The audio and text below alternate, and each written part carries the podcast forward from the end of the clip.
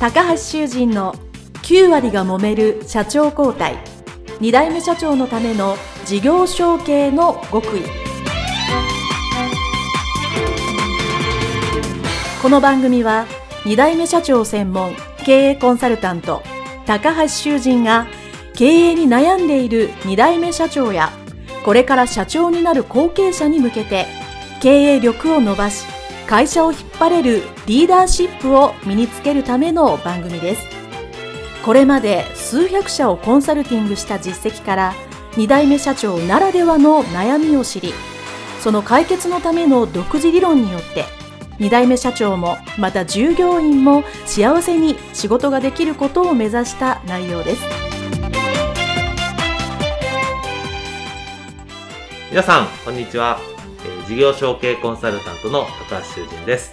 えー、本日は松坂にある牛銀本店、えー、代表取締役の小林浩二様、えー、まあ、お店にお邪魔して、えここは素敵なお座敷で録音ということになりますので、小林社長どうぞよろしくお願いいたします。お願いします。えー、まあ、僕と、まあ、小林社長というか、まあ、いつも小林さんなので、小林さんと、小林さんはですね、はい、あの、青年会議所でですね、あの、全国組織なんですけど、はい、その中で、えー、業種別部会っていう、その、はい、なんですかね、業種ごとの集まりがあってですね、はい、そこの、えー、部会、業種ごとに長が部会長さんっていうのがあるんですけど、うん、僕が石油エネルギー部会の部会長。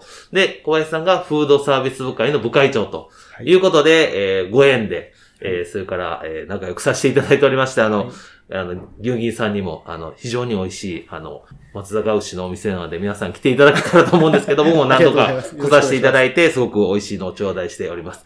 えー、とはいえですね、えー、まずご本人から、えー、牛銀本店さんの、と、えー、小林さん自身の自己紹介を、えー、よろしくお願いいたします。はい。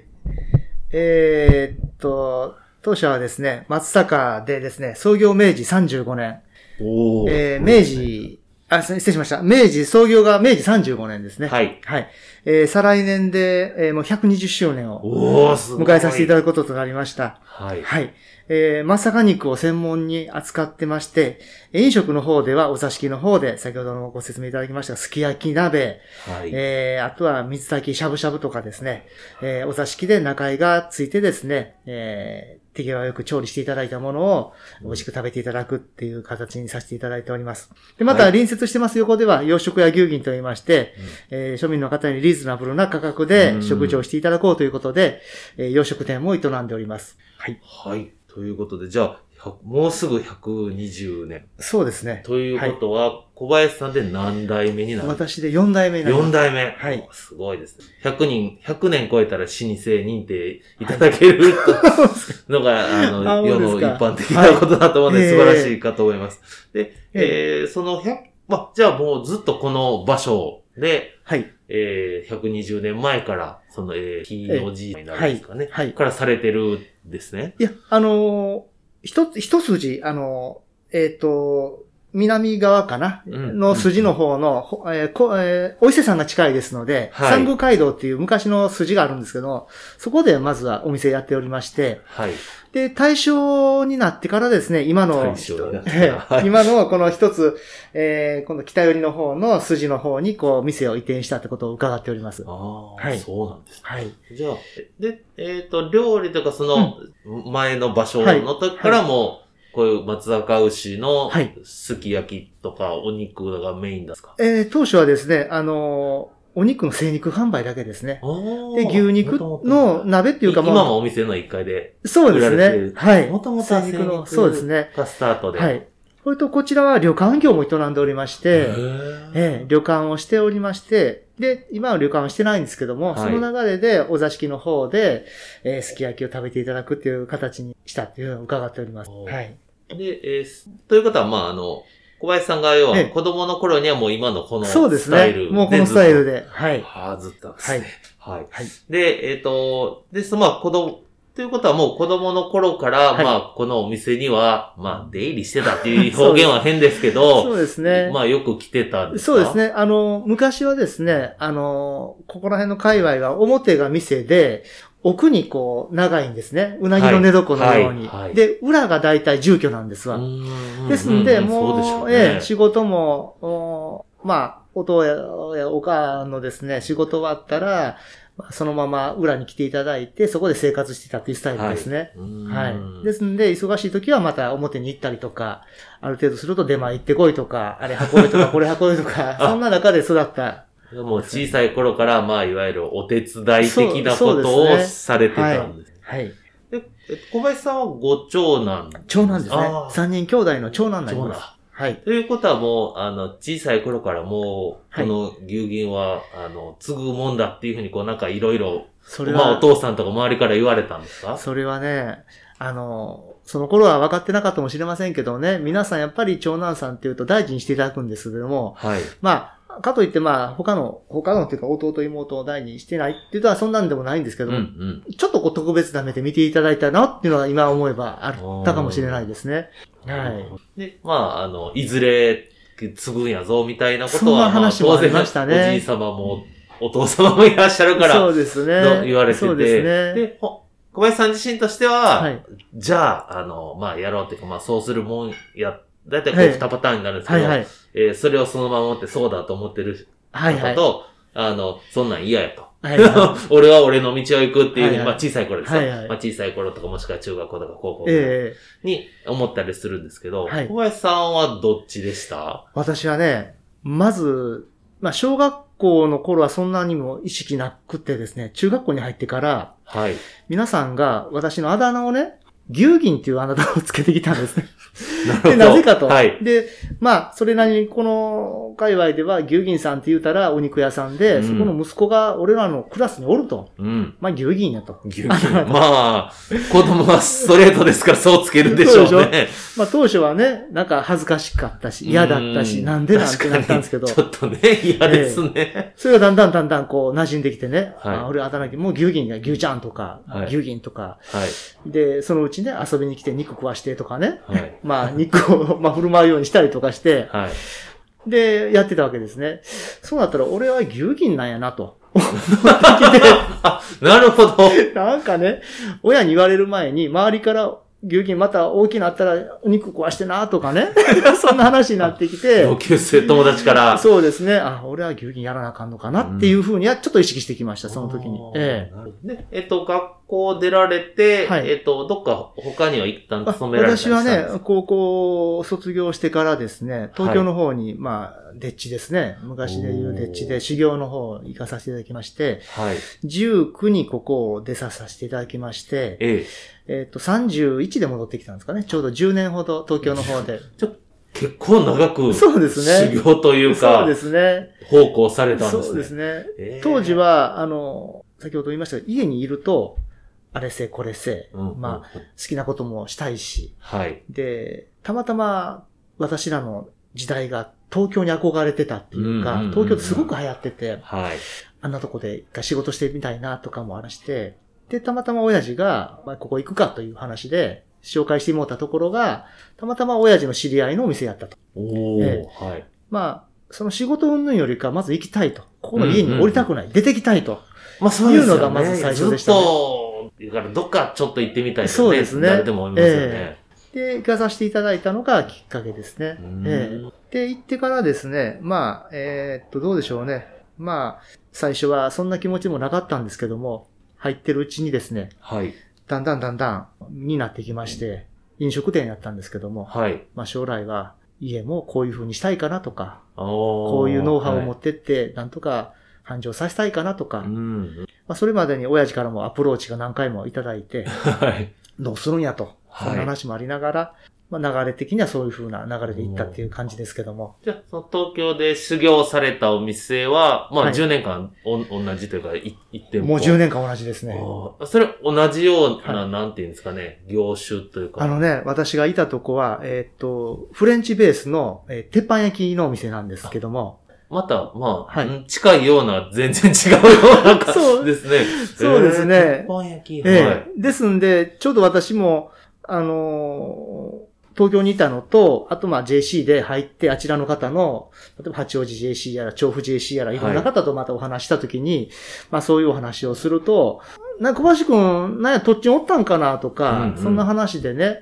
で、またそのフードサービスっていう部会もそうですけども、はい。飲食関係が多いですので、ええ。そういう話をしたときに、あ、行ってよかったなっていうふうに思いましたし、うん。まあ JC も入ったきっかけはこっち帰ってきてからなんですけども、はい。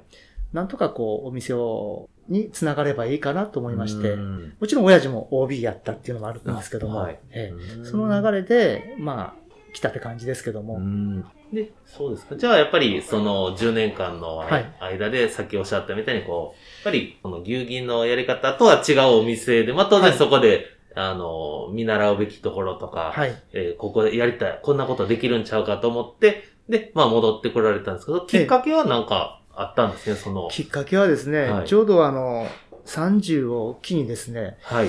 まあ、親父もちょっと体壊したっていうのもありまして、はい。で、まあ、すべて、やり尽くしたとは言わないですけども、やっぱりずっと初心の気持ちでずっとやってたんですけども、まあそろそろ帰ろうかなっていう気になりましたねうん。えまあ、自分、ご自身の中ではもう、あの、まあ、十分やったとえ。そうですね。ええあの、じゃあ、まあ、そういう、こう、タイミングもあるし、はいはいまあお、お父さんが病気やったら、じゃそうですね。帰ろうかとそうですあ、ね。いう決断になったそんですね。うですね。ちょうどその時に帰って30で、はい。で、まあ、ぼちぼちやりながらね、まあこっちのことも全く、また考え方が違うんですよね。その高校で、で家飛び出した時の感覚と、向こうで修行をしていろんなことを学んで、うんうんまた、よそから自分のところの家を見た時に、やっぱり見方が変わってきますので、うんだからそういうので、一旦帰って、はい。今まで学んだことをできたら今の会社にぶつけてやってみたいなって気持ちがちょっと芽生えてきたわけです。それで、え、で、まあ、いざ帰ってこられて、まあ、はい。最初はまあ、まだお父様が、はい。あの、社長で、はい。まあ、代表でいらっしゃったと思うんですけど、まあ、いわゆる後継者ではい。働かれて、はい。こう、なんですかね、こう、東京でやってきたのを、なんとか、こう、自分のはい。この牛銀、こう、いいようになるようにって、こう、はい。いろいろ努力されたと思うんですけど、例えばどんなことをされあのね、あのね、あっちに行くとね、ちょっと勘違いしちゃうんですよね。まさかそのままね、うんこっちでね、うん通用するものかなと思うんですけど、うんやっぱりこっちはこっちで、風土があってですね、やり方があって、こっちはこっちのニーズがあるわけですわ。うん。そこでまず頭打ちされまして、うんまず、は、いろんなところリサーチでお店、いろんなお店行ったりとか、はい。洋食店、和食店行ってね。で、そんな話も親父にも相談しながら、うん。もちろん考えは甘いと。そんな考えで通用するかと。まず頭ごなしに言われて。はい。で、まずは洋食屋の方に入らさせてもらって、そこからまず、やれって言われまして、うん。まあ、現場からずっとやってたわけなんですが。で、そこにはもちろんその時の当時の料理長がいまして、はい。その方の、えー、お元で一生懸命させていただいたって形ですね。うんえまあ、その間にいろいろ提案はするんですけど、すべて却下です。すべて却下。すべて却下です。お前らはノーって言いますね。なんかその、まあ、昭和のね、17年生まれの親父やったんですけども、はい。ちょっと戦争が終終戦20年ですので、うんまあ、一生懸命やってきたんだと思うんですけども、そんな考えではあかんと。あかんと。うんこっちはこっちのやり方があるし、うんまあ、イケイケでしたね。うんえーまあ、割と、まあ僕もそうですし、聞かれてるリスナーさんも、はいまあ大体こう、なんかこうしようって言ったら、あの、拒絶で帰ってくることが多いと思うんですけど、そその時、なんか、あの、まあ1回や2回ぐらいダメって言われたぐらいじゃいいと思うんですけど、ずーっとこれもあかん、あれもあかんって言ったこう、なんか、すごい、あの、気持ち的にこう、モチベーションが下がるというかます折れますね。辛い時なかったですか？辛い時ありましたね。ありましたよね。もうそういう時は、まあ、食事食べに行くとかねあ。あ、はい。ちょっと、まあ、えー一人で夜の山道ドライブ行くとか、、シャルウィークとか。そんな感じでしたうん。ね当時、あの、この、一緒に住んでなくて、私一人住まいで別でアパート借りてましたんで、そこで、はいまあ、いましたんでね。うんえーでも、そう帰るまでにちょっといろいろ聞いたりとか、あとは、知り合いの同僚とか、修行になってお世話な、お世話になった先輩に聞くとかですね、いろいろはいはいね。でもやっぱり皆さん言うことが同じで、お父さんの言うことは間違いないと。うん、うん。正しいんやぞと。うん。うん。やっぱり、今思えばね、あの、親父も、その前のおじいさんから嫁いだ、ついた時にですね、はい。いろんな葛藤があってきたわけだと思うんですけどうも、ん多分同じことをね、僕にやってるんかなって思って、なるほど。何かを気づけよとうん言ってくれてるんやなっていうふうに後で思ったんですけども、ただそのここ行くまでが、くっそーと思ってましたね。そうなんでやとかね、ええ。うん。もちろん、その中では、さっき言った青年会議所 も入れさせていただいたんで、そこでもいろんなお話を聞いて、うんまあ、そこでもこう、皆さんと打ち上げられたりとかしてですね、ちょっとずつ分かってきたっていう感じですけども。えっと、今はまあ代表取締役ということで、ええ。そのまあ、えー代表、社長、代表取締役になるまで何年ぐらい、まあ、そのいわゆる後継者期間が。えっ、とね、私がちょうど社長に就任したのが今から6年前なんですが、ええですもんで、きっかけはですね、はい。まあ、親父がですね、もう本当に、まあ、癌を患ってまして、はい。で、いろんな病院行っていろいろやってたんですけども、結局、まあ、病院疲れしたというかう、ん。結局治療疲れしたというか、まあ、そういうので、ちょっと、あの、行ってしまった。うん。えで、その前に、ちょうどタイミングよくですね、あの、親父から声がかかってきてね、ええ。ええ、お前どうするんやと。で、ちょうどその時は弟もなんで、お前やるんかって話になってですね、今まで厳しかった親父がですね、急にちょっとなんか、私の心に入ってくるような形で声かけていただいて、多分、今思えば、自分の体をもう案じてたんだと思うんですわ。うんまあ私もある程度分かってたんで、やるわ、ことで、させてもらいますっていうことで、で、そっからもう、じゃあ手続きしようにっていうことで、元気なうちにってことでさせていただいた。はい。社長になってからの話はまた後で聞くとして、えっと、まあ、その、ということは後継者の時代が13年とかそう14年そうぐらいですね。あったえと思うんですけど、当然その、まあ、長い期間だと思うので、当然、最初は一番さ、おね、おっしゃったように、まあ、東京修行、ええね、10年修行して、まあ、基本的には一人前になって、えはいはい。帰ってきて、あれしよう、これしようって言ってクソーと思ってたから、はい。まあ、当然そこからさらに10年ぐらい経つと、はい。あの、後継者、自分が今思い返すで結構なんですけど、まあ、最初の、後継者の最初の頃と最後の頃って、あの、まあ、ちょっとずつ変わってきたと思うんですけど、ええ。でもこれが一番こう学んだり変わったりしたことやなっていうのはどんなことが思い返せます？今からでいいですよ。今思い返せば。そうですね。あの、まず自分が変わったのは、人に対する、えっと、思い方とかはい、感謝の気持ちとかがですね、なんか変わってきましたね。今は特にそうですけど、皆さんに本当に思いが強いですね。うんまたこういうコロナ禍でですね、この中でも一生懸命やっていただいている。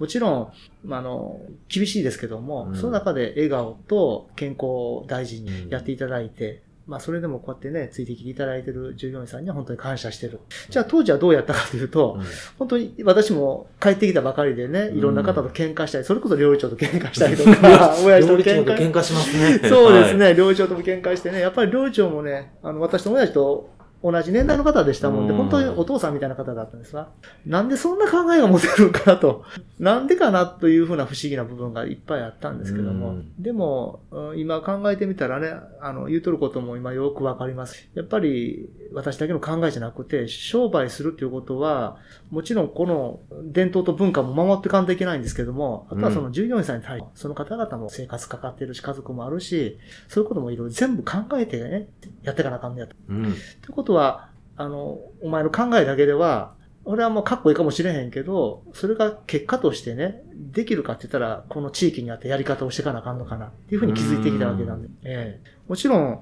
私とか牛のお肉をね、いただいてるんで、農家さんとの付き合いもあるし、はい。いろんな付き合いもしていかなあかんと。うん。その中でやっぱり皆さん上の方ばっかでしたので、うんそういう方々と触れ合うっていうのも本当にまず感謝の気持ちを持ってやっていかないと、ただ単にね、ペラペラなこんな気持ちではあかんというのも教えていただきましたので、うんそれが一番かなと思いますね。なるほど。ええまあそうですよね。まあ当然こう長くあのお商売をされている、はいね、こううまくいってる形というかね、それがあるので、ええまあそれはやっぱりそのままそうですね。できるだけ踏襲した方がそうですね。いいですし、ええまあね、こう無理にいろいろ変えても、そうですね。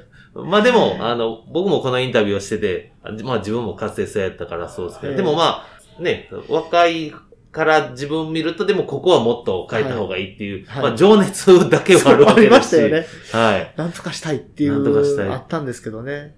それが、まあ、もちろん僕はその情熱は、それはそれで大切だと思うんですけど、はいはいまあ、徐々に、前はこの地域とか。会社の中でうまく自分が馴染んできたっていうのが、はいまあその、そうですね十何そうですね年間っていう。ことです。ええとにかくもう、がむしゃらに一生懸命でしたね。うんとにかく認めてもらおう、認めてもらおうって、そればっか先行して、そんな急いでどうすんのやとかね、うんよう言われましたし、やっぱり周りの方もね、多分、今思ったら恥ずかしいんですけど、社内でね、親と喧嘩するのって本当恥ずかしいなと思ってね、周りの人ってやっぱりね、そうそうそう。ご子息の方やし、社長さんやしね、何も言えませんしね。でどうしていいか困りますよね、きっとね。まあ、僕もあの、喧嘩してた方やから、あんまり今となっては笑い話ですけど。そうですよね。どっちついていいかわからないしね。とはいえ、当時はお互い真剣なんで、そうですよね。ちょっとなかなか従業員さん的には困りますよね。困ると思ってます。本当にさ、で、そういう意味でもね、そこもうまいことこうね、まあ、感じていただきながら今もこうやって古い方も見えるんで、これはありがたいなと思いますね。えー、はい。ということで、あの、非常にほがらかに、あの、ゆっくり喋られてますけど、多分、えー、その、十何、もう20年ぐらい前かな、はい、若かりし頃の小林さん、あの、かなり、あの、ツンツンしてたと思いますが、はい、あの、はい、ね、それをね、まあ、それがあったからこそ今がわかるっていうのもあるので、ですね。はい、あの、いいんじゃないかなと思います。はい。はい。えー、それではですね、えっ、ー、と、社長になる前の前編のお話は、一旦ここで区切らさせていただきたいと思います。はい、えー、牛銀本店の小林社長でございました。一旦お別れです。ありがとうございました。